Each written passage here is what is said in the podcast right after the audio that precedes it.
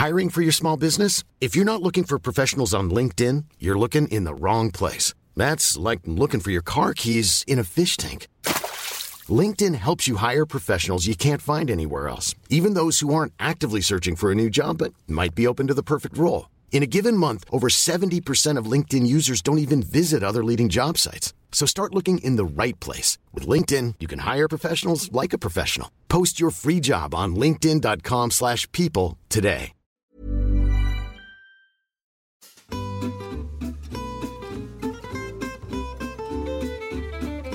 Hello and welcome back to Close Reads here on the CiRCE Institute Podcast Network. I am David Kern, and it being Close Reads, I am joined by Angelina Stanford and Tim McIntosh. And we have a special guest for our conversation. What? We do, I know. What about it, Tim? You would you Tim, would you like to introduce our special guest? Just take over Well, the hosting I- duties for a second? I don't know that I'll do an adequate job of like laying out Heidi White's um, outstanding And CV. spoiler. What? Well, I was going to, to say. I was going to say that I don't have anything to say that's nice about her. So if you would take over for me, then. uh, no, just kidding. We are joined by Heidi White. We have plenty of nice things to say about her. She's a good friend of all of us, and she is a uh, great person to talk books with. And I thought, since we're talking about a book that is from the perspective of a woman, we needed. Uh, we needed to have less male dominance. Let's put it that way, um, on this podcast. So we brought in some, you know, some more female perspective. So Heidi, uh, welcome to Close Reads. Thanks for joining us. Yes, welcome. Oh no, did we lose Heidi, I think you're muted. Can you hear me now? Yes. there we go. Woo! Touch and go. That's so weird. All right. Well, hey, thank y'all for having me. I'm so glad to be here. Hey Heidi, have you read this book before? Yes. Okay. yes, I have indeed. Okay. Okay, so full disclosure, Heidi and I had a pre-close reads like for hours this morning. we'll try to we'll try to bring y'all into it. a, a pre-close reads like practice show. Not a practice show. I was sobbing hysterically. Oh. like the big tears. My book was wet and I was trying to underline through wet pages. It was just a mess. So that was a so it's sob kind of like when Graham would drop his books in the bathtub or fall asleep bit, in his yes. bathtub. And Yeah. okay, so I thought about texting you guys and just being like, let's talk about being a woman, but I just I went a different way. Did that seem weird? I mean, I don't. Why would that be weird? Should I? Should I? Okay. I'll group text with Heidi and y'all about being a No, woman. No, on second thought, it's all right. Um, but yeah, we um, Heidi, when you were like muted there for a second, Right. um, I was sort of like, maybe I offended her by saying that I didn't have anything nice to say about her. Because normally you have a good sense of humor, but I didn't hear any chuckling or laughing. It took me a Well, while just to I realize did you were grabbed muted. her actually- mic and stormed off. I did mute it to weep tears and oh, others. okay. I have wet pages all over my book, and Okay. Angelina and I Yeah, are yeah, in yeah. the same boat. I know. they need to have the special Kleenex edition of this book. like comes with a pack of, of Kleenex on the side. Exactly. It's extra soft for women. right. okay. Exactly. Okay. Hey, hey, while we're on this subject, can I just tell you guys? I hope I didn't tell this story on the air last week. A little, a funny little story about um, Being a woman. fe- about, yeah, about female empowerment that happened last week. My Careful. So Careful. I have been working. No, no, no. You're gonna love this. Tread lightly. um, I've been working I've on this. backup this- now, Tim. So okay. I know, I know. I've been working on this cabin with my friend Andrew that's on their property. And, you know, we were kind of like putting the finishing touches on this thing. And their Andrew and Marianne's children are my godchildren, and their oldest daughter uh, is eight years old. She can, comes out, her name's Penny. She comes out to the cabin and, you know, she's surveying it. And there's a loft built into the cabin. So she takes the stairs up to the loft and she's on the top step of the stairs, which is a good six feet off the ground. And she says, I'm going to jump. And her mom says, No, you're not. And she says, Yes, I am, and I want you to catch me. And she my, and Marion says, No, I'm not going to catch you. You need to come down. You know, they need to go do something. And so she's about to jump, and Marion says, I'm not going to catch you. And Penny says, Mom, why won't you support me as a woman? oh my gosh, it made me laugh so hard. And Marianne had like a very clever quip about because I also believe in the laws of physics, honey. right? Yes, thank I'm you. deeply offended by everything about this story. you don't say. Um, so we uh, we are here to talk about Hannah Coulter, um, Wendell Berry's novel from what is that 2002, 2003, something like 2004, according to the copyright, which surprised me that it was. Okay. like that. I- yeah. guess I'm old enough that 2004 seems like the other day. yeah, that's true. My kids Okay. laugh that I have that I have two I have two time frames a long time ago and the other day, and they say it's all the same time frame. Yeah, it sounds like my four year old. Um, so you have the time the time frame of time frames of a four year old. That's interesting. I have Is that- childlike that wonder. happen Yes, I accept that. I accept that. that is a nice angle of that's a nice take on that. Um, we are here to talk about Hannah Coulter, as I said. Um, we did uh, Jayber Crow. What was that? Towards the beginning, a couple of years ago, towards the beginning What was the the first full length novel we did? Okay. Um, so those of you who have been listening for a long time, or maybe who went back and listened, I know a lot of people did that. Uh, you'll be familiar with some of the themes and ideas, and uh, even some of the characters that are going to get presented in Hannah Coulter. It is not a terribly long book, so we will probably do it in um, three episodes plus the Q and A. Um, I I think that's probably the best thing to do. And if we need to do an extra bonus episode, another Q and A or something, because we need to cover more ground, or just cover more uh, more themes or answer more questions, we can do that. We can add some flexibility into it. Uh, before we dive into the conversation, though, I need to say a quick word from our sponsor. Which is Augustine College in the United States. Augustine College is, uh, is actually based in Canada, and they have been partnering with us for uh, several years at our conferences and things like that. They've sent speakers to our conferences and you know all that sort of thing. But they have a new program. It's a pioneering program um, of the Augustine College in the U.S. version, the U.S. version of Augustine College. So this is a one-year Christian classical liberal arts program, which is nestled in the beautiful mountains of Blacksburg, Virginia, which I can personally attest to their to their beauty. It's a beautiful place, um, and they have scholarships available for early applicants. So if you're interested um, and you want to learn how to ask the right questions and find the truth, then you can head over to truthisbeautiful.org uh, and make sure you cut that full link. That's truthisbeautiful.org, and that's for the Augustine College in the U.S. Uh, their pro- their one year program in the U.S. So um, if you're looking for a gap year type program or you want to just further your education or you have a student who's not exactly sure what they want to do could be an ideal ideal uh, option for you especially if you are uh, living in the east coast. So again that is truth is beautiful truthisbeautiful.org to learn more about that. So thanks to them for partnering with us to make close reads possible uh, and of course, I want to say quickly before we dive in any further, thanks to everyone who has been uh, supporting the show through Patreon or by being a member of the Facebook group. The conversation there is, as always, uh, wonderful and inspiring and uh, a little bit weird, um, but that's that's that's to be expected and that's good. And um, of course, to Very in everybody who's keeping with the theme of this show. right exactly um, and of course to everybody who has been um, supporting us financially through patreon we really appreciate that um, if you want to learn how you can do that or you want some of the gifts that we give uh, for patreon donors including bonus podcasts mugs t-shirts all that sort of thing. You can go to patreon.com slash close reads and if you donated last month for the first time your uh, gifts your rewards whatever we're calling them those are on the way and you should see those soon. So all right the business is out of the way. Let's talk about a book that is um, i was going to say it's like the opposite of all business but i don't want to know that i want to say that exactly. So um, i want to ask you each okay, a little so bit wait, before you, so, well, all right, go ahead.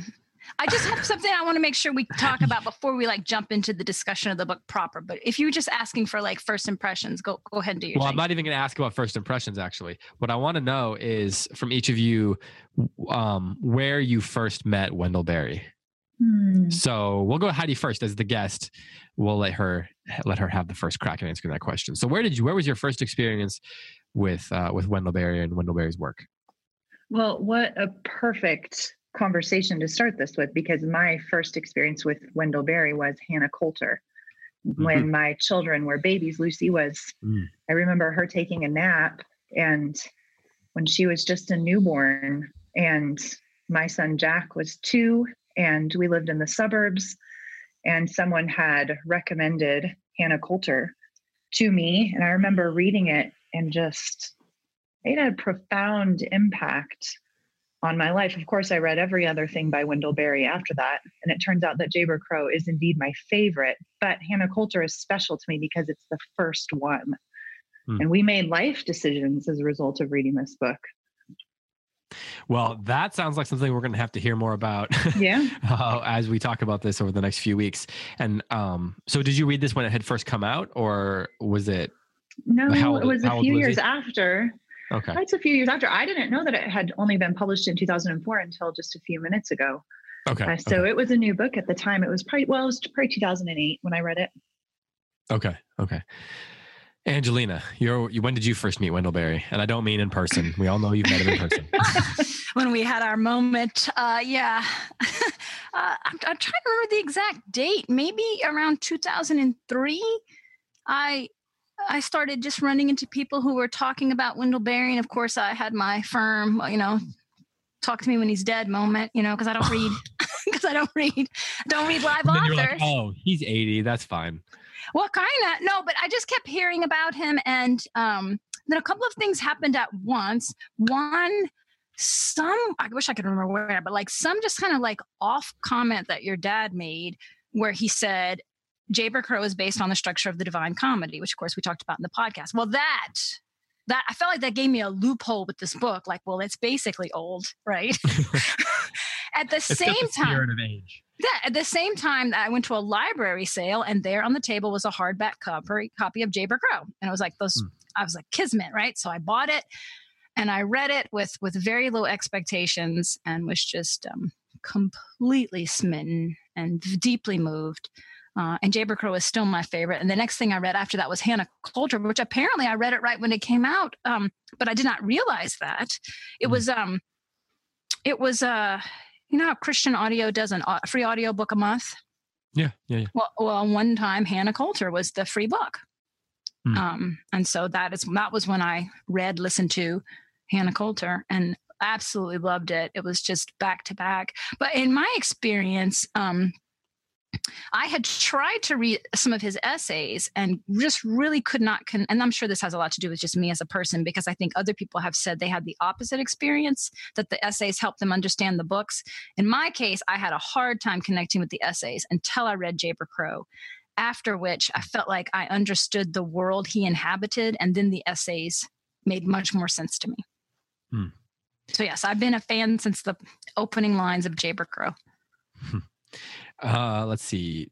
That so would you have been? Would this been like the early 2000s, or would that had just come out, or, or was it later on? I mean, like, do you know when you first read Jayber Crow?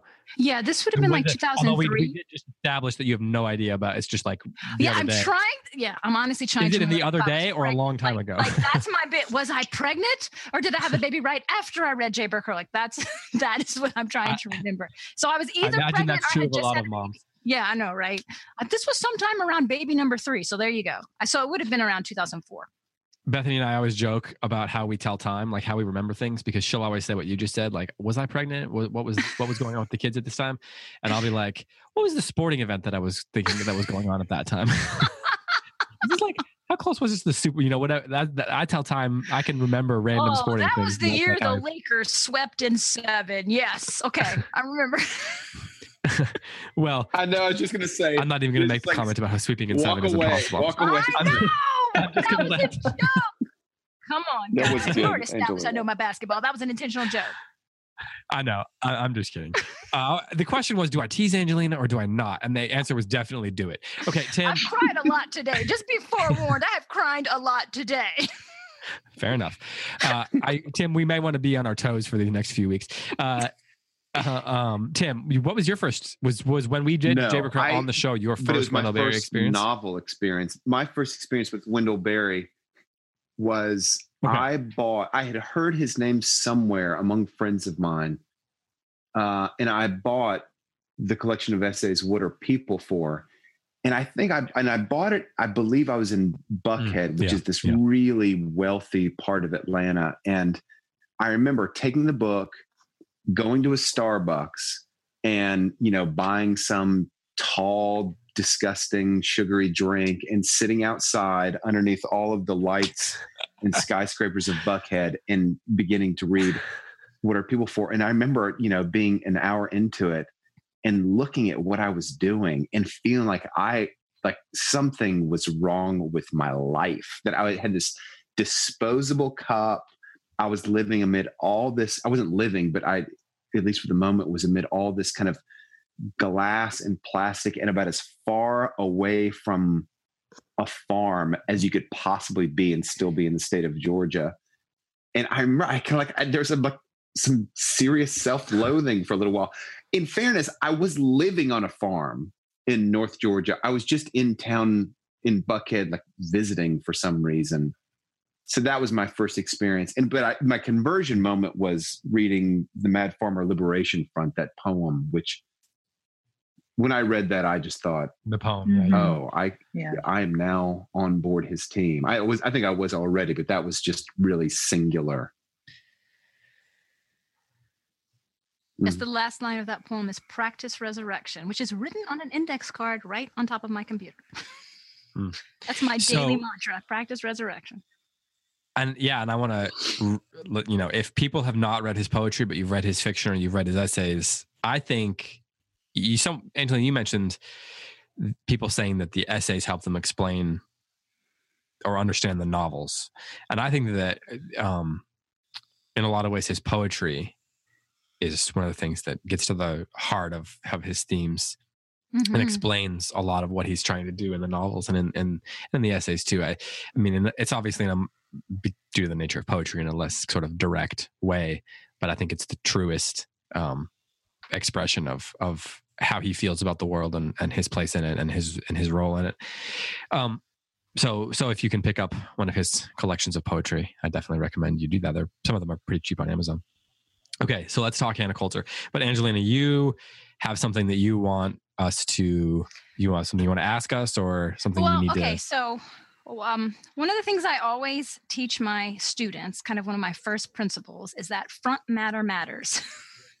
um, and, and sometimes we can skip over that. So I wanted to draw our readers' attention to the front matter, in this case, the epigraph, uh, because if an author is going out of his way to give you some clue about how you should be oriented as you enter that work, you always want that information because this is not um, this is not a scholarly introduction. This is the author himself saying here take this take this piece. This is the appetizer right?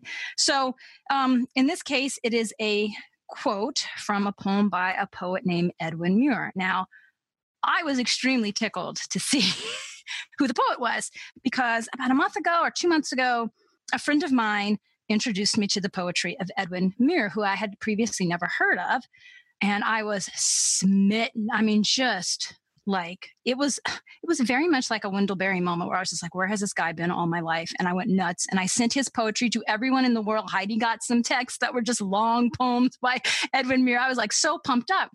Um, so he's a Scottish poet who died in 1959, and he's most famous for having tra- he and his wife translated the works of Kafka into English. Um, but he's quite a remarkable poet, and his themes are all about exile and home.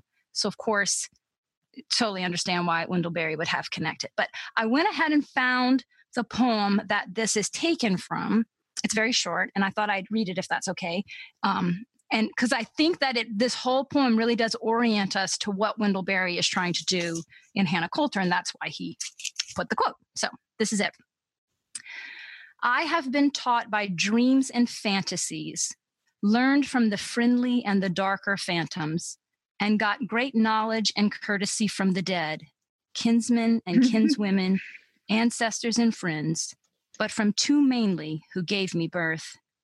Have learned and drunk from that unspending good, these founts whose learned windings keep my feet from straying to the deadly path that leads into the sultry labyrinth where all is bright and the flare consumes and shrivels the moist fruit. Have drawn at last from time which takes away and taking all things, I'm sorry, and taking leaves all things in their right place, an image of forever, one and whole. And now that time grows shorter, I perceive that Plato's is the truest poetry and that these shadows are cast by the true. Is there a is that readily available online? Actually, actually, no. You can find it on my professional page on Facebook uh, because every time I Googled the line, all I was getting was references to Hannah Coulter. like that's how not well known the poet is. I, I just just kept looping me back to Wendell Berry, and I was like, I'm gonna find this poem if it kills me. So it's on my Facebook page, on the professional page, if people want to. I'll put it on the close reads page as well. Yeah, post it there. That'd be great. So where did you um where did you find it? Like where did you find the whole poem? On someone's blog. Hmm, okay. That it was it that it was from a collection. So it, the the citation is Edwin Muir collected poems Faber and Faber 1960. So this person had just typed it up out of a book onto a blog. Okay, okay, okay. Um, there's a lot of. I'm, I'm, I'm glad you mentioned the the front matter, um, because there's a lot of interesting structural things that he's doing. He's doing here with um, with the book, and in a book where, frankly, Mhm. sort of not a ton happens, especially in part one. I mean, obviously, a lot happens, like in that a lot of people die, but it, it's not like he's he's creating. Um, like the narrative is so um he covers so much time so quickly um and so some of the structural things that he's doing are really interesting and so what i wanted to what i want to ask you guys about is um i guess the question is first impressions but as you're reading the first part of this book how did the the nature of how he was telling the story strike you? Um did you did you find it to be um the kind of thing where you have to turn the pages a lot you know a, you know a page turner. Did you um, find that you were reading three or four pages and stopping? Did you find that you had to read them all without stopping because you had waited too long and we were about to start the show? Um, and tim i'll i'll turn that over to you first. I'm curious about your sort of like your your um your experience with it you know like and yeah so i guess i'm talking about first impressions which was what angelina mentioned i probably would ask about earlier because i usually do um, but i'm say- thinking in terms of, of how he's telling the story um, and and like the experience that he's crafting for you just as a craftsman Yeah. Comparing comparing it to Jayber Crow, um, the the prose struck me as even more straightforward. There was a little bit less of that wry winking that's so much Mm, part of yeah. Jayber's personality. yeah yeah yeah it's a Hannah different voice like- yeah It's a different voice. Yeah, you know, I have to say that really impressed me. But it's a different Like, I'm- voice. Yeah, I just feel like maybe well, I'm not Wendell Berry, obviously, but I just feel like if I wrote a series of first person narratives, they they would be exactly the same voice. Mm. and everybody be like, this is just a thinly veiled version of Angelina, not a 40, you know, not an 87 year old man. yeah well i mean there's that's one of the the real gifts of great writers is like that you can slip in and out of you know imaginative voice you know and still make those voices seem whole and consistent um you know i was listening to a podcast with ethan hawke the actor who was saying a lot of people can can write like one good novel or could be an actor in one good movie but slipping in and out of multiple characters and multiple voices is what sets apart Absolutely. you know the great creators the great imagine imagine imagine imaginators um I, I buy so it. okay That's- tim buy finish it. that thought then go go on I, I think some of the spark or the directness or sparseness of the prose makes sense coming out of the way that Hannah was raised. Grandmam is she's kind of a no nonsense personality. There's not a lot of frills, and the life that they lived, it was a hard life, and um, you had to work to keep putting food in your mouth and to keep clothes on your back. And so it seems to me like um, having a straightforward account of things makes sense coming from a woman who lived that life. and can you go into a little bit more about uh, what you mean when you say straightforward can you like i don't know if there's an example you have in mind or something like that It- this being close reads and all i have to push push a little bit deeper right There's a lot happening that's under the surface, but there's not a lot of but it's not ironic. I mean, it's it's more it seems to me like what's happening under the surface is um I can just imagine the all of the feelings that Hannah is experiencing while she recounts um, just because it fell most recently in the reading this relationship with Virgil. Um, but there's no the prose is not uh, I'm not being very articulate with it. The prose is not built in such a way. do you do you mean that it's not that it, that in the in the simplicity of the prose itself, um, like it's sort of like an objective correlative for how sh- how she's looking at the world. Is that what you're getting at, or would you say like Okay, no, it's, it's, like, it's like counter this. to what how she feels? Like she's there's a lot of complexity, but it's but the way she expresses that is like she doesn't she doesn't feel the need to make herself seem more complicated or like fancy. Yeah, yeah, yeah, yeah. That's that's a good way It's like in keeping it. with her spirit, not her thoughts.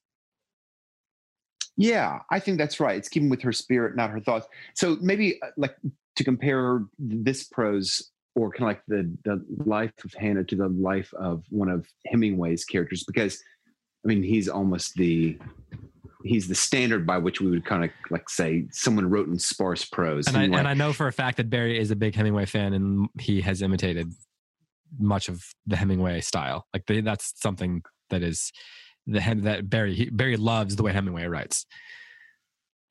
there's there's a line in um, the sun also rises where the main character jake goes to confession no he goes to a mass a catholic mass and he and there's just a line that says um his fingers dried in the wind you know as he's walking outside but there's no prior reference to either him taking holy water onto his fingers or crying. There's no reference to it, and so the reader is left to kind of try to decipher I don't know where the where did the damp come from. Mm-hmm. It, that doesn't Yeah, yeah, seem like anything that Hannah would Hannah would not include that sort of detail. If she did include that detail, she would tell you. It seems to me like she'd tell you how her fingers were damp. Hmm. So there's it's, there's not like she's not she's not dealing in artifice. Right, and that's what I mean by she's it's straightforward. Yeah, yeah. She if she has something to tell you. She's not gonna circumlocute. she's just gonna she's gonna tell you. She's not telling us more than she feels like she needs to. Right. Okay, But I kind of feel Heidi. like that. go ahead. Oh, I'm sorry. Go ahead. Well, I was No, just gonna. ahead. so I, I I have been thinking about what what Tim is saying too, and and I think part of what's going on is that this is a story about telling the story of your life. She she talks a lot about I had to find my story, and this is where I am in the story, and um, so unlike a Hemingway novel. The, the narrative here is extremely intimately connected with the character itself, right? It's not even just a typical first person narrative. She's at the end of her life reflecting back on the question, what has been the story of my life? I think, and I, I feel like that's why she connects the dots for us because she's also connecting them for herself in that moment. Like she's, as an old lady, having these connections and realizations about um, significant moments in her life, which she will say didn't seem significant to me at the time, right? Like after the fact, I realized how happy I was, that kind of stuff. Right, right. Okay. Um, Heidi, let's Mhm. let's go to your sort of first impressions. We'll we'll stick with that Sure. idea. So the first time that I read this book uh, that I told you about earlier, I read it as a celebration and an inspiration. It was very inspirational for me.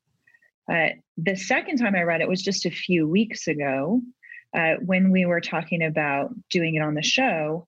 And I read it just as a quick read before the close read, right? Like a reminder read Yeah. and yeah. I read it very much as a lament.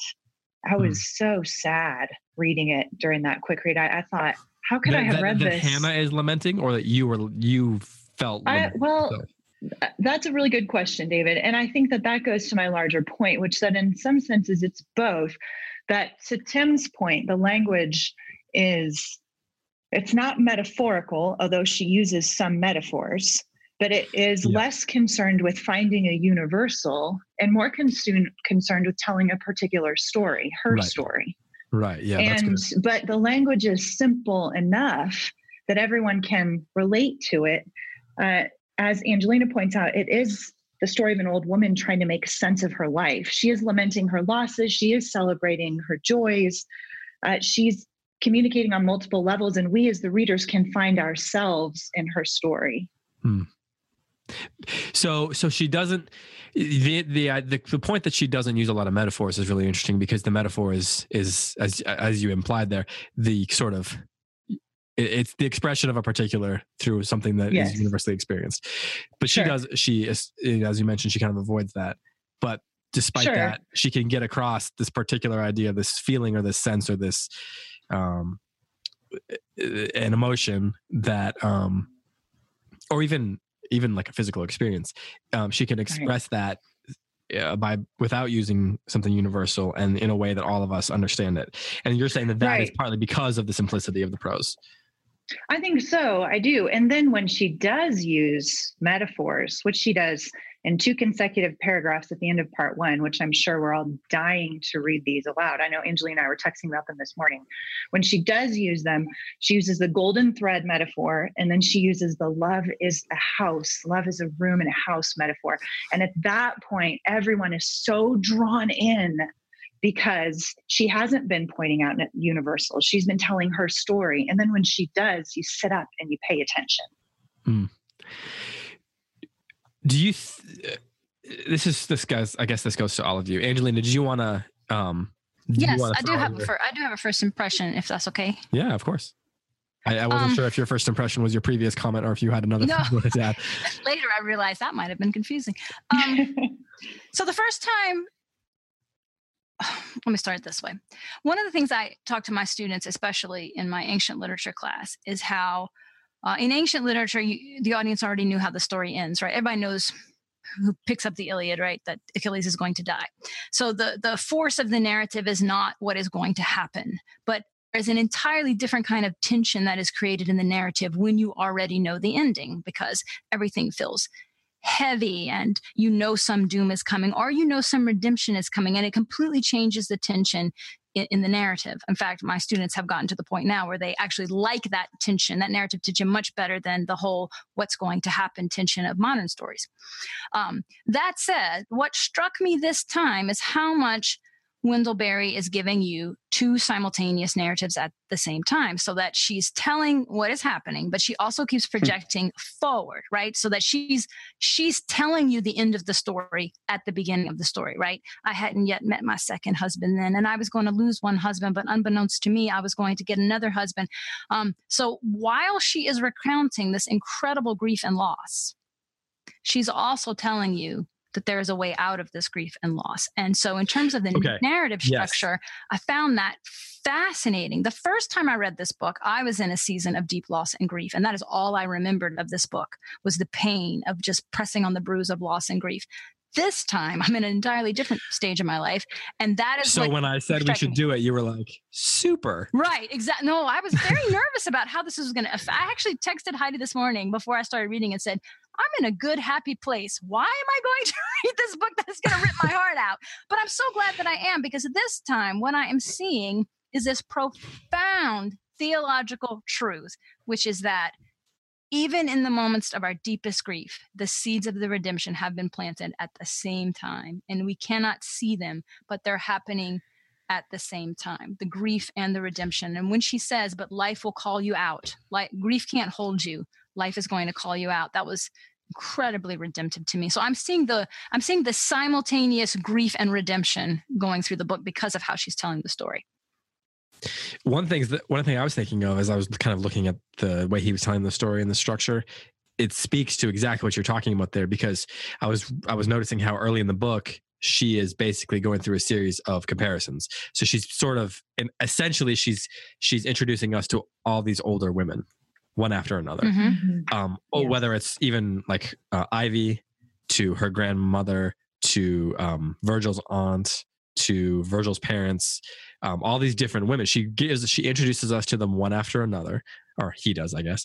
One out from so just we'll, we'll say he does because i'm talking structure here.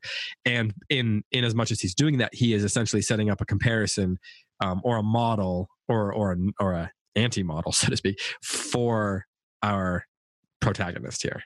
So and and in doing that he's sort of creating for us themes of of um good like what it what is a, a, good character look like when in in this world like Mhm. what is what are the what are the characteristics that that a positive character is going to look like and what are the characteristics that you know a negative character are going to look like and they're in a sense things she can she, on the one hand she can become ivy if she allows bitterness to take over Mhm. or she can become these other women like her grandmother if she remains hopeful and that contrast speaks to what you're saying in terms of how he's crafting these two narratives going on at the same time which leads me into the question i was actually just about to ask um, before you had your you expressed your first impression there. Is this book this is might seem like a silly question and it would have seemed even more like a silly question before you said that angelina. Is this a sad book? I've asked this about a lot of different books that we've discussed. Uh, heidi you spoke about how when you first read it it was inspirational. It was like a triumph or whatever. And then when you read your quick read you felt that it was more sad. Um, Angelina is expressing some of the hopefulness of it, the the hope of redemption. Um, Tim, I'll go to you first again. Um, do you think that this is a is this is this a sad book? And obviously, let's let's not. I don't want to talk about. This is the question I want to come back to on our very last episode because I don't want to talk about like we know what's going to happen or the narrative is sad because obviously it's sad that her that that Virgil dies and then yeah. you know she's she's sort of semi orphaned and things like that. That's all that is sad stuff. But at its in its most essential nature um, and in the way he's telling the story is this a sad book? I'll keep this really short because I'm the only one of the four of us who's not read this. I, my end of chapter one answer is yes. I mean, here's the last, second to last, and last paragraph, uh, page five in my book. This is the story of my life that while I lived, it weighed upon me and pressed against me and filled all my senses to overflowing, and now is like a dream dreamed. So close to the end now, what do I look forward to? Today shalt thou be with me in paradise. Some morning, I pray, I'll have the good happiness of the man who woke up dead, who Burley Coulter used to tell about. This is my story, my giving of thanks.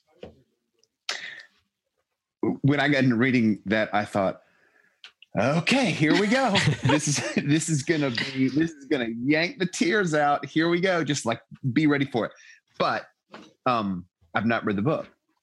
You all are much more qualified to answer the question. Well, but still, I mean, yeah, from what you've so, read so far. From what you've read so far, and in the way he's telling the story, would you say then that he's, in other words, is he trying to express, like, do you think he would want us to feel like this is a sad book? I guess is what maybe another way of putting it. Like, if I asked him, do you I, believe yeah. Hannah Colt? Like, were you trying to make us feel sad? What What would you say? I believe Wendell Berry would say, if you don't cry at the end of this, I've failed as an author. no, I don't know if you would say that, but I think, yeah, I think it's mourning. It seems like it's going to be a mournful book.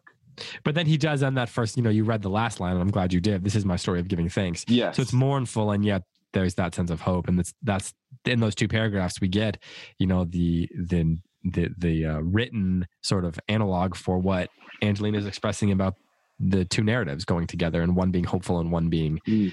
um, well, sad, I guess. Angelina, would you then say that this is mm. a not a sad book? I'm really struggling with how to answer that. After my first read, I would have said yes. Um, but I don't know that I'm ready to say no. I, I think I'd have to really carefully define sad. So it's yeah, that's what I was waiting for someone to say. Without you know? being hopeless or despairing. I mean, to me, it's like it's sad, like life is sad, right? There's just hard, mournful moments as part of a larger redemptive narrative that, that each of our lives are going through. So, about part of my life, I could say my life is sad. And about other parts, I could say my life is super happy and joyful. And I kind of feel like that's Hannah's story. Maybe that's everyone's story. Hmm. Hmm. Hmm. Heidi. Oh, I completely agree with what Angelina just said. I think if this is a sad book, then human life is sad. Like this is such a human book, such a human story. So, yes, it is very sad. And he's making a larger point about the nature of a generation and of a lifestyle in America, uh, a way of life. Um, the loss of that is sad. However, all of that said, I would not say that this is a sad book in the way that more modern stories are sad. This is a hopeful book, a redemptive book, uh, a book as as he says, when um, even in the dark or most in the dark, shining out at times like gold stitches in a piece of embroidery. This is darkness mm. and gold stitches. Right, mm. right.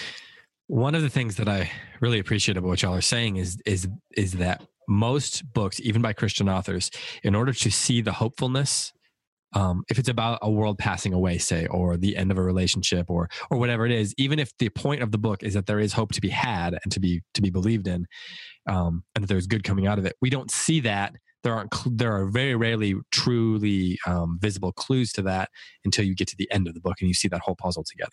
But Berry's presenting the story in a way that is like it's very there are sad things that are happening that kind of rip your heart out. Mm-hmm. but he never at any point from the first from literally the first mm-hmm. line on he never ever forgets the hopefulness that, mm-hmm. that is woven through and and, and that comes from the narrative structure of her being this older woman reflecting back on her life. And mm-hmm. for the mm-hmm. life of me, I'm not going to remember where I just read this because I have been on a reading tear lately. So I do not know. If one of you recognize this quote, please tell me where I got it from. I may have been from something from C.S. Lewis. You may have made it up. Let's be honest. Okay, it's brilliant, and I made it up. But the, the the quote was that at the end of your life, um, when you realize that your life has been redeemed the redemption this has got to be lewis the redemption at the end of your life works backwards maybe this was in the great divorce i think that's where i read it yeah okay yes. thank you the great it divorce Lewis. right it is. so it's the, the end of divorce. your life when you have that moment of yes i have been redeemed that the redemption works backwards and you realize that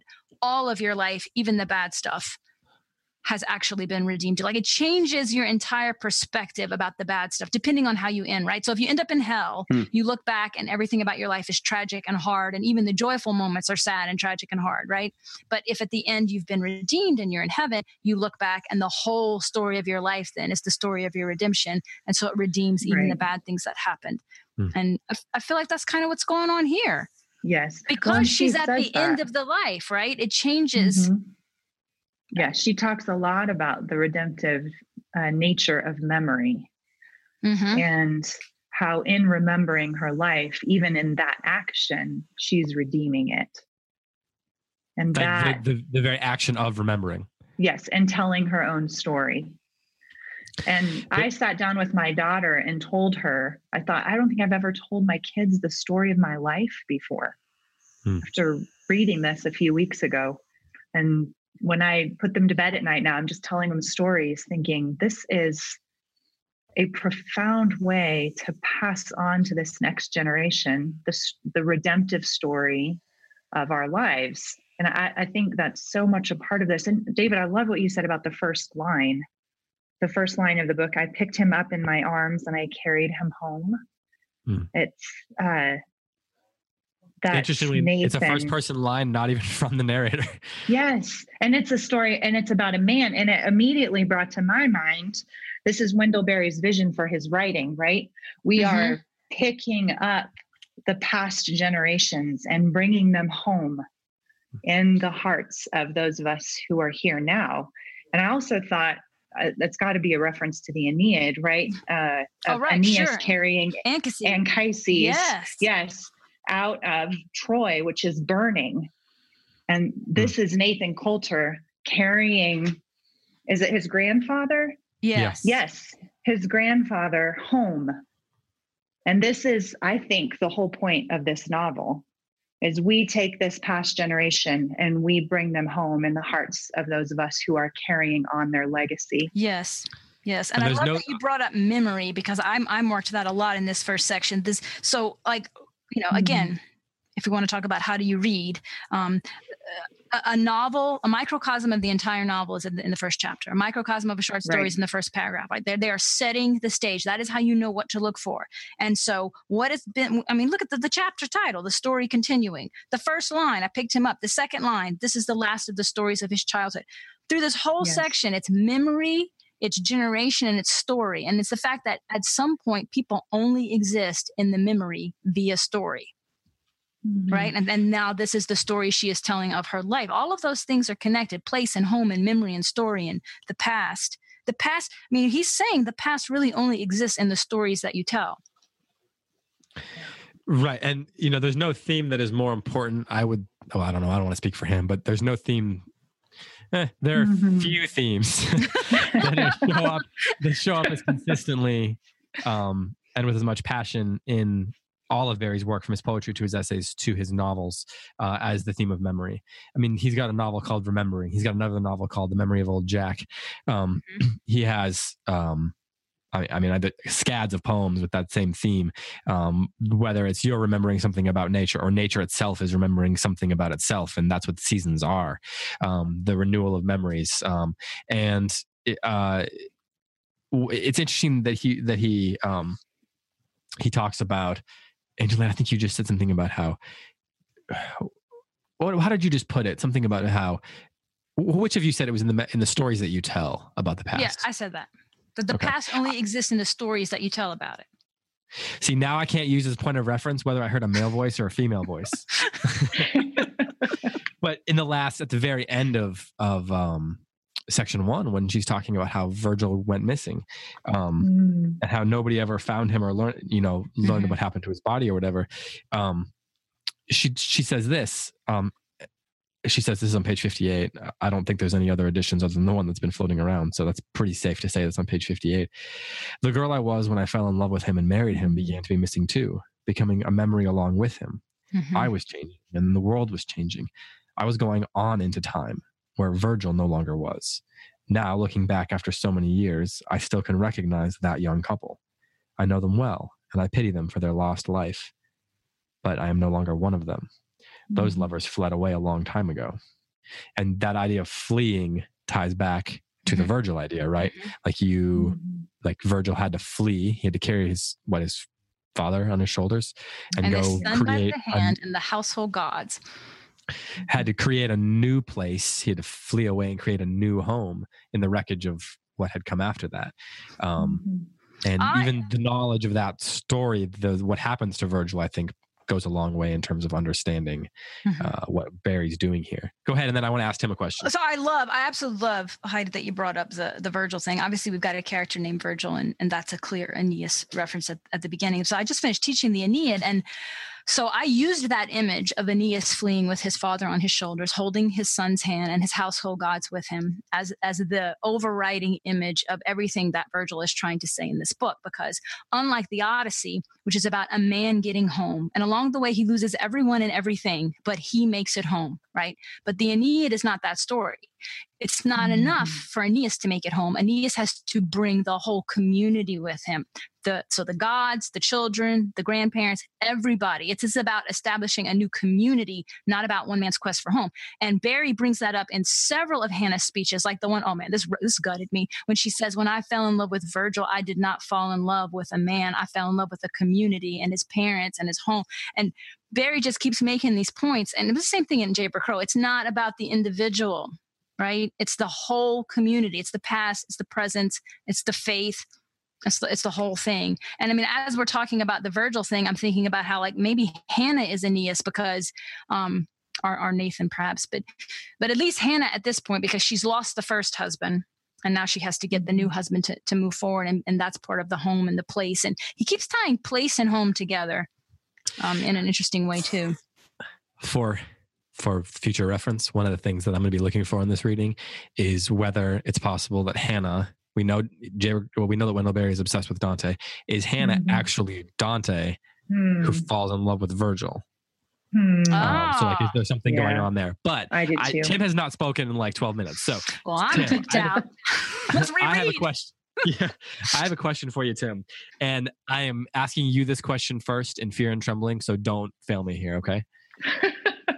Are you ready? I'm ready. Um, what does Wendell Berry get so well in Hannah Coulter about being a woman? Oh, buddy, me to start this? Oh no, no, no, no! I'm definitely going to ask the actual women this, but No, I'm You far ma- more interested in what the you two have of known say. you have known many women in your life in various sorts of you know relationships and scenarios and from work settings to your mom to whatever so i'm curious about in what you know about the relationships with women that you've had what is it that Berry captures so well about women um, i'm not asking you don't have to like try to get inside the head of a woman that's for the actual i'll ask that actual question to the women Yeah, like women But, know um, about other women. That's funny. but what is it that like people always tell me I when I talk to them about this book, they're like, "How did a man write in the head of a woman so well?" And like my response is, "Well, that's actually not that uncommon." But what is it that Berry in particular captures about women so well in this? I, I talked there for a few minutes to give you a chance to think. yeah, thank you. I will tell you one thing. I can ramble on. I can ramble. Please do string it out, David. Um, maybe the show will end before I have to answer the question. I think one thing that he does very well is Hannah does is very reluctant about Virgil until she um decides and then when she decides she's all in Hmm. Okay, now give us more about what this says about all women everywhere. David, my answer to that is no, I will not do that. wise, wise. You, so okay, so so she so that scenario of she sort of is biding her time and watching and waiting and sort of testing is that what mm-hmm. you're kind mm-hmm. of saying and then but when she decides that he is the right person for her she is all in and she's loyal and all that kind of stuff that's what you're saying yeah and what or did i read it did i read that did no, i read no, into no. that in the wrong way no you got it you got what i was trying to say i i think also she is um she's not just scrutinizing one particular thing about virgil um you know whether he's financially responsible whether or not he's good looking i mean it's uh, an entire way of life i mean angelina just mentioned this but it's it's his whole way of being that she eh, seems to be quietly observing and mm. when she says yes it she really means it. She really means it because it all adds up. Mm one of the things before I turn it over to the women to express their thoughts on this, one of the things that I appreciate about the way he um, sort of reveals the character of Hannah and the other women in the book, um, but also the way he he has always revealed his male characters as well, is that he doesn't deal in stereotypes, right? Or even like he doesn't have to reveal a character through um, arch- are even archetypes in a lot of ways. Like these are individual, particular people, as Heidi was kind of alluding to earlier. Um, and he doesn't have to like rely on the things that we typically think of oh that's what makes a woman a woman or that's what makes a man a man these are like particular people and that's why i think mm. that we can look at hannah and say man he really got into the head of that woman how did he do that well it's not because he understands women although i'm sure that he does and he's been married for a long time and all those and, he, and i know that his wife helped him with this book but he he is able to get into the head of particular people. And in as much as that he can create these really well well drawn characters that that all of us can look at and go that's crazy like you know um, that he can that he can do that so sort of profoundly and with such clarity. Um, i felt mm. the hmm. same thing. I mean i don't look at how he goes said what he says about jayber crow and say oh man i can't believe he got in the head of a man. You know who's obviously that's no one says it quite like that because it's not the surprise that a man would understand a man. But what he does is he he he can create specific particular uh, characters in such a way that the universal comes through. Um, and that's what makes them relatable and real, uh, real characters. Would you say, Heidi, that as a woman, that is true of your experience with her, or is it, or do I see that is does that work for me because I'm a man looking at a woman and I have no idea about women? no, I would never say that to you, David. Um, I I do agree with that. I think that what he gets right about women is you know there are some stereotypes that are there for a reason that don't Correct. fit yeah. everybody around the entire universe right that aren't true for every single woman or man in the whole world but are those stereotypes exist because it's generally true and so i would say that one thing that he does extremely well about women is the tendency of women to orient themselves and their own self evaluation to the relationships of their life um, for example, what he says about uh, through Hannah about motherhood, I I defy any mother to read the following sentence without a, a very deep response. It's this sentence. To know that I was known by a new living being who had not existed until she was made in my body by my desire and brought forth into the world by my pain and strength, that changed me. I, I've never read a greater description of the of motherhood hmm. and the emotion of being a mother than that which is written by a man. Hmm. So I and the way that Hannah orients herself to her community and to the individual relationships in her life, not in a needy way, actually from a position of strength and service, but she does. And that I think is very profoundly um, true about my own experience as women and those of the women I know. Mm. Angelina, what do you think? I underlined that passage too about how to answer this. I, I, absolutely agree that this is a woman, not every woman. I mean, I'm chuckling mm-hmm. to myself because Tim's description of how Hannah evaluates a suitor, I'm thinking, oh, yeah, ask Heidi if that's how this woman does it. And she will tell you no. um, because I could not be less like Hannah Coulter in so many other ways. I'm literally the person who has to be all in to figure out if I want to be all in. So I am the opposite of Hannah in that way. Um, so I remember though reading this for the first time and thinking, man, Wendell Berry gets me. And so I'm trying to figure out how to mm. navigate my answer without having to give my entire life story. But what I think that he captures so well is what it is like to be a woman in deep pain, especially if you are in a, a mother because there's this weird contradiction that happens to you that you have all this personal grief you have to bear, but then you have this child who has these needs and you're trying to mitigate their own pain and loss. So he he captures, and I know Heidi knows what I'm talking about. There's there's almost a schizophrenia that runs through women because we're we're so conflicted all the time, right? Like we want to be everything for our children and we want to protect them at the same time that we're carrying all of these heavy burdens, and sometimes our own needs have to go to the back burner because of, of like, our children. A sort of like um conflict or or what can be easily experienced as a conflict between like individuality and like the sense of seeking a sense of purpose in yourself and at the same time providing a sense of purpose and place for your children? Yes and how that some, can sometimes feel like a conflict? Right but so but the weird and this is what he's so good at capturing that the conflict is actually the answer to itself.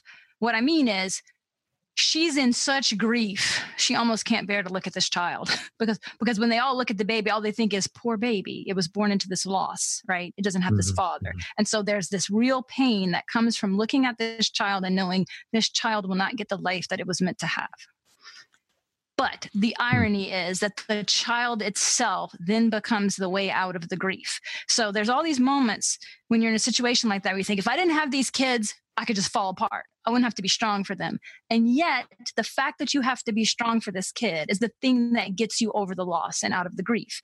And she says that, that the child called her back to life. And so it's this very intense irony and it's full of complicated feelings that you just wish you could be by yourself and fall apart, but you have to be strong for this child. And that's so unfair. But it is the thing that saves you. Hmm. And I think he captures that, that whole paradox. Um, shoot, I forgot what I was going to ask. it was about. You haven't answered the question, David.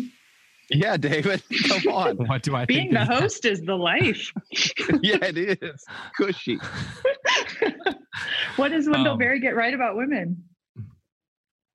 Well, I did make my comment about how I think, you know, it's one of the things he gets right about all characters is he, he doesn't try to deal in the, the stereotypes and what i mean by that is like a lot of times yeah. even in good novels with deep with rich characters like one of the things that if we want to if we want to we want like we want to have characters with women and the way they interact with each other we feel like there has to be some kind of scene where there's like some catty fighting or something like that right like it's the it's, mm-hmm. or like if there's two men there has to be like this uh, test of like their manhood against each other or something. And Berry's just so uninterested in those things. Like you'll even see even the things that you'll see done well in like a Jane Austen novel, for example, or done well in a great Western novel. I'm not saying those things aren't true in some to some extent, but Berry isn't interested in those kind of things, and that's why those there's not like the drama is very rarely the drama between two characters.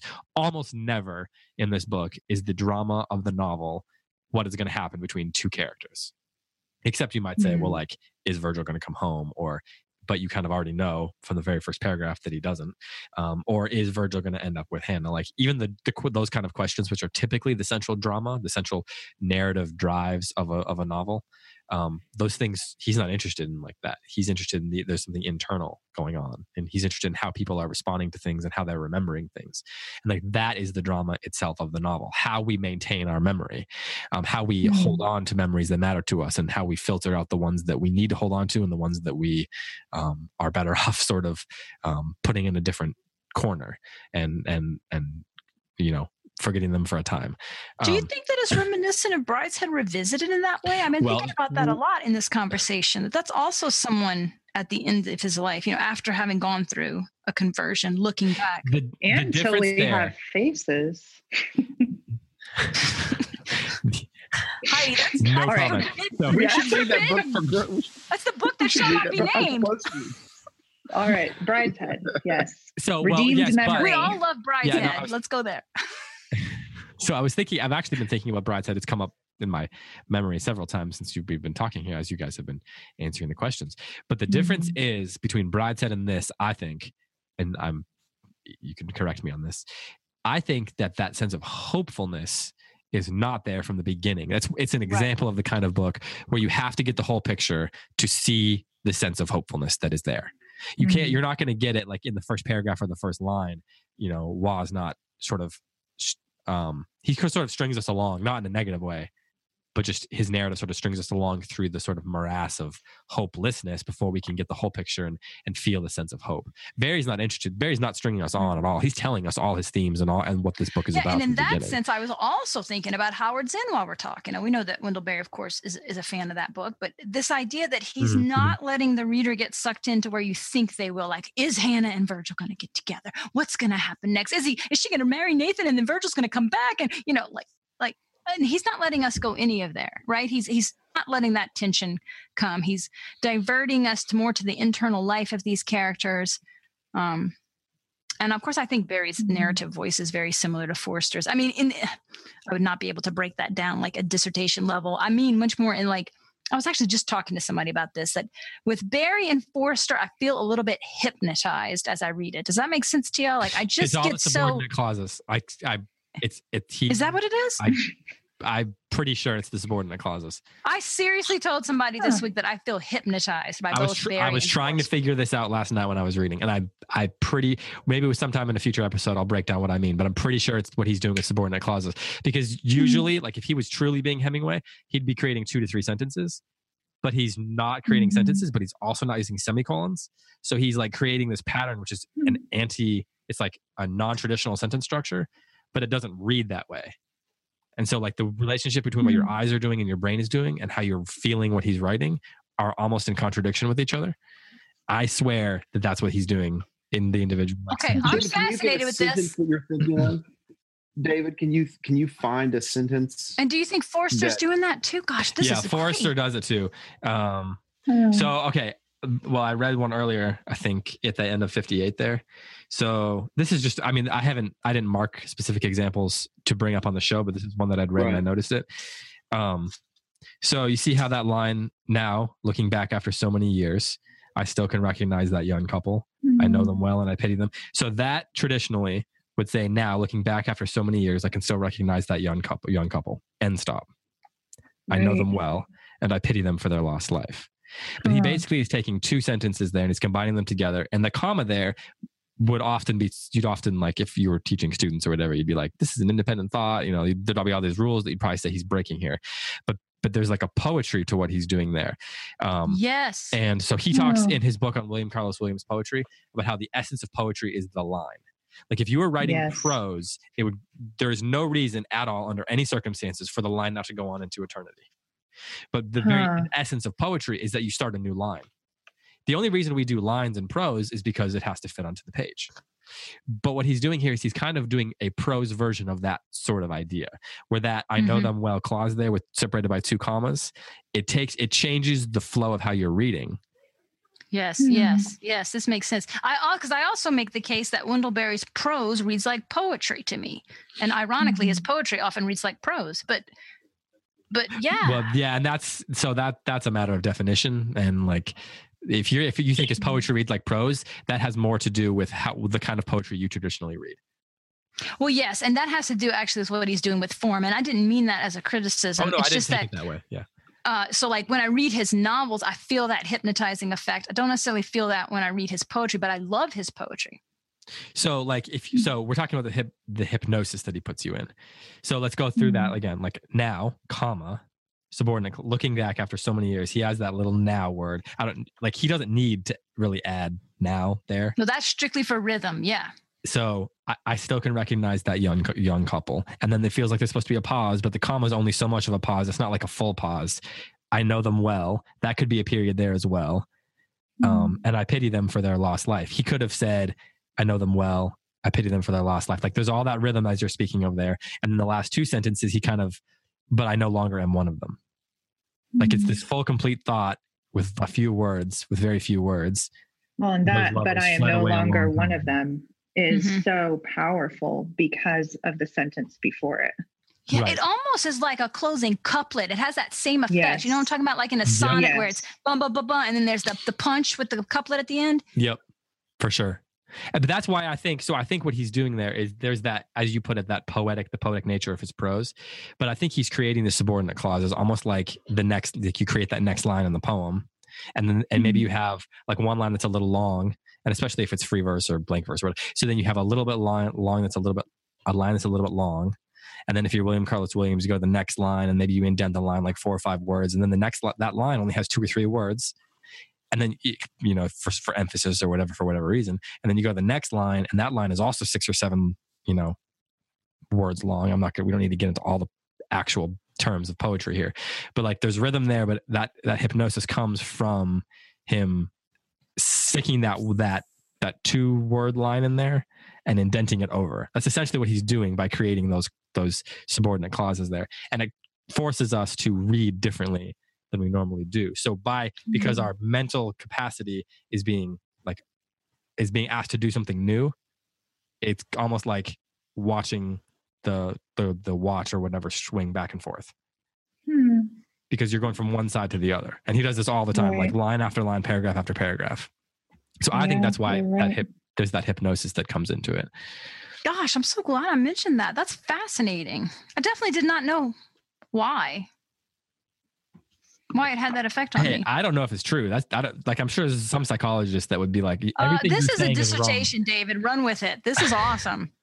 the hypnotic effect of Berry and Forster. And I will be your test subject. You can just read out loud to me and watch me just like get into like a peaceful place in my mind. We'll hook me up to the electrodes. Well, We'll get all Angelina, you and I talk about all the time how this is the kind of thing that, like, when I'm we're talking about novels, this is the kind of thing that matters to me above all else, right? Huh. Like Yes, the language, the yes. language, the way it's presented. Like, I you could give me, like, you, what what was it you said you care about? You said to me one time you care about the journey, that The story. going on, The story matters more to me than the language. right?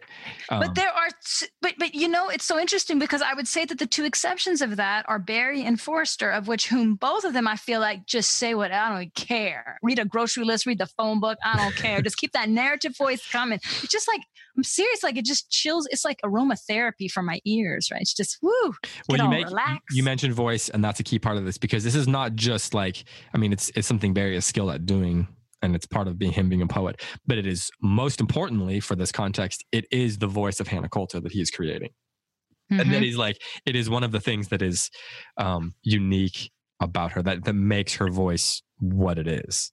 Um, Mm. and so that narr that that syntactical choice he's making, or those syntactical patterns he's creating, are those are not just Wendell Berry. That's Hannah Coulter, and that's one of the ways we can get to know her. Right. Don't you feel, am I the only one who feels this? Like, I don't feel like I'm reading this as much as I'm sitting down next to this old lady and she's just telling me the story. Mm-hmm. Tim, I don't even know if that makes sense that I feel like I'm hearing this rather than reading. Tim, on that that that idea, did you find at what pace did you read this book? slowly, very slowly. Like over multiple sittings and so forth. Uh, probably three sittings. Yeah. When, when you guys were talking about this, I was just comparing it because I always do. I was comparing the kind of prose and the pace to that of a play. And I think there's a really interesting juxtaposition because in a play, you you don't really have a play if you don't have a character that is pursuing something. It is an it is a genre that is built on pursuit. It's built on action. So you have to have a reason to go off stage and come back on. Exactly. Everything you have to have a reason. So whether it be Hamlet pursuing revenge or Hedda Gabler pursuing by bear. or Hedda Gabler is she's pursuing the laurel wreaths in her hair, this vision of kind of like a fully flourishing life. They're active in pursuing it. In both of these Berry books, the care they're they're elegies. They're not plays, but they're elegies. They're poems of reflection. They are laments for something that's been lost. And I think that strikes me it's just so in keeping with what I understand, maybe the the plot of of Berry's life, not just as an author, maybe maybe just even as a man, is it's it's remembering things that have been lost to these particular characters because it seems like so much of his so much of what he cares about is remembering and valuing and even preserving those things that are falling away that are that are goods that are part of not just a former world that are part of like an essential like essential habits of human communities and of human beings. And he is rightly concerned that they're being um they're being lost. They're not being remembered. And what is going to happen to us by failing to remember. And that's just not, that's so difficult. That sort of a thematic pursuit is, would be so difficult to get across in a play hmm. because the circumstances of the play are very, very immediate. Mm. You have to, the main character has to accomplish something before the, before the play has ended. Preferably even before you leave stage. Yeah, preferably before you leave stage. Hmm. Well, listen, we have been talking for going on an hour and a half. So um, I'm going to ask you each for final thoughts. Um, Angelina, I'll let you go first. Um, and um, let's let's just maybe let's go. Let's say what are some things you're going to be looking for um, as you as we read and discuss over the next few weeks. Hmm. Uh, I think I'll definitely be looking to see how he develops the, the things that we saw in the first couple of paragraphs. Uh, this idea of story and memory, and I'm definitely going to be looking for the Aeneid stuff and to see uh, what, what else is going on there. Hmm. Uh, Tim, I'll let you have the second final word. David, I don't know yet what I'm reading for. Honestly, I feel like this is not a long book. I don't feel like I've even scratched the surface of this book. I don't even have. Ask me next week. I'll have a just a okay. really cogent answer. Do you get, You're gonna write an essay? Yeah. Um, we're we're gonna get like a uh, like a end of the news like commentary like written like an it's like an essay. We're uh, gonna diagram all of the next chapters. just all the things. diagram all of them. do you, um, Tim? Do you have any? Okay, so you don't know exactly what you're looking for, but do you have anything you want to add to any of the discussion? Well, um, one so thing, it's funny. My role, sometimes I feel like my role in um, close reads is to be a little bit ignorant, which comes naturally, but to be ignorant because I think it's helpful to have someone who is sort of stumbling through this for the first time so many of the books that we've read, these are first reads for me. And I kind of like putting myself in a position. I don't do any research. I don't do any sort of pre plotting or anything like that. I just let the book wash over me, which typically makes for a pretty shallow first read. Um, right. And so that's, and that's part of the reason why I'm having a hard time conjuring what I'm looking for is because I like to just allow the book to just carry me along the second time I read something, it's a lot easier to look for how is how is the author doing this? And what is this character seeking like on a real deep soulful level? But right now i'm just trying to keep up. Hmm. hey that's fair enough. All right heidi you, this is your first appearance on close reads so i will let you have the final final word. Sweet Uh, so one thing we didn't talk about this at all today, but this is what I'm looking for in this book is this idea of uh, consolations. Uh, I noticed them over and over again in all of her grief and her, you know, very emotionally starved childhood, and is how Hannah pays attention to goodness, even if it's not the goodness that she wants to receive. She notices. She's a Mm. noticer, which is something I love about her. Uh, but on uh, the bottom of page 57, I'm just going to read this. This will be the my final word, which is Wendell Berry's word. It says, I began to trust the world again, not to give me what I wanted, for I saw that it could not be trusted to do that, but to give unforeseen goods and pleasures that I had not thought to want. And so, unknowingly, I was being prepared for Nathan and for my life with him when that time would come. And of course, part two is when we encounter that with her. So I'm, I'm going to be watching for that, those consolations. I love Hmm. that she points out how uh, that section was the Tim that read that, and like the last line of it was, oh, but it was back when we were talking about whether it's a sad book. She Hmm. mentioned that the last line where it says, "This is my what my gr- story of my gratefulness" or something like that. Mhm. Yeah. And I feel like to be a, to your point, to be someone who is grateful Mhm. despite the things that she has been through, you have to be a noticer. yes. Like you have to notice things that are good, even if you were not, that was not the thing that you wanted most. yes. All Um, so happy that's people are noticers. All right. Well, thanks to all of you. I really enjoyed this conversation. I, I, I have a feeling listeners might be into this, might be into this book a little bit based on the, the early feedback and all that sort of stuff. Um, the Facebook group is a buzz with people who are saying they're crying, which is exactly what I was hoping for. So yes. mission Yes. accomplished. My stock in Kleenex. Best financial move ever. that sounds like insider trading. Um, so um uh, my goal all along was things have been a little bit too happy after reading the Wodehouse After book on, the- on the Facebook you page. felt like we needed a good cry I'm-. I'm not okay with that. So we need to spend a few weeks crying together. We need to take things down a Hey, notch. I cried through that entire Bertie Wooster book because I don't have Jeeves, okay?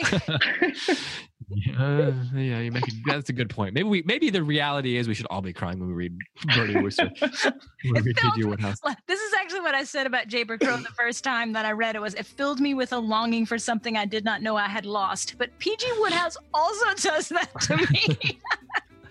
Hey, did you grow up with a butler? That's what I want to know. Was there like a secret butler in your childhood that you're longing for? Mom. Um, mom. I yeah. wish. I wish.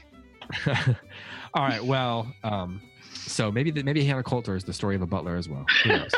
um, for Tim McIntosh and Angelina Stanford and Heidi White, and for all of us here at the CiRCE Institute, I'm David Kern. Thanks so much for listening to Close Reads. We will talk to you next time. Enjoy reading Hannah Coulter.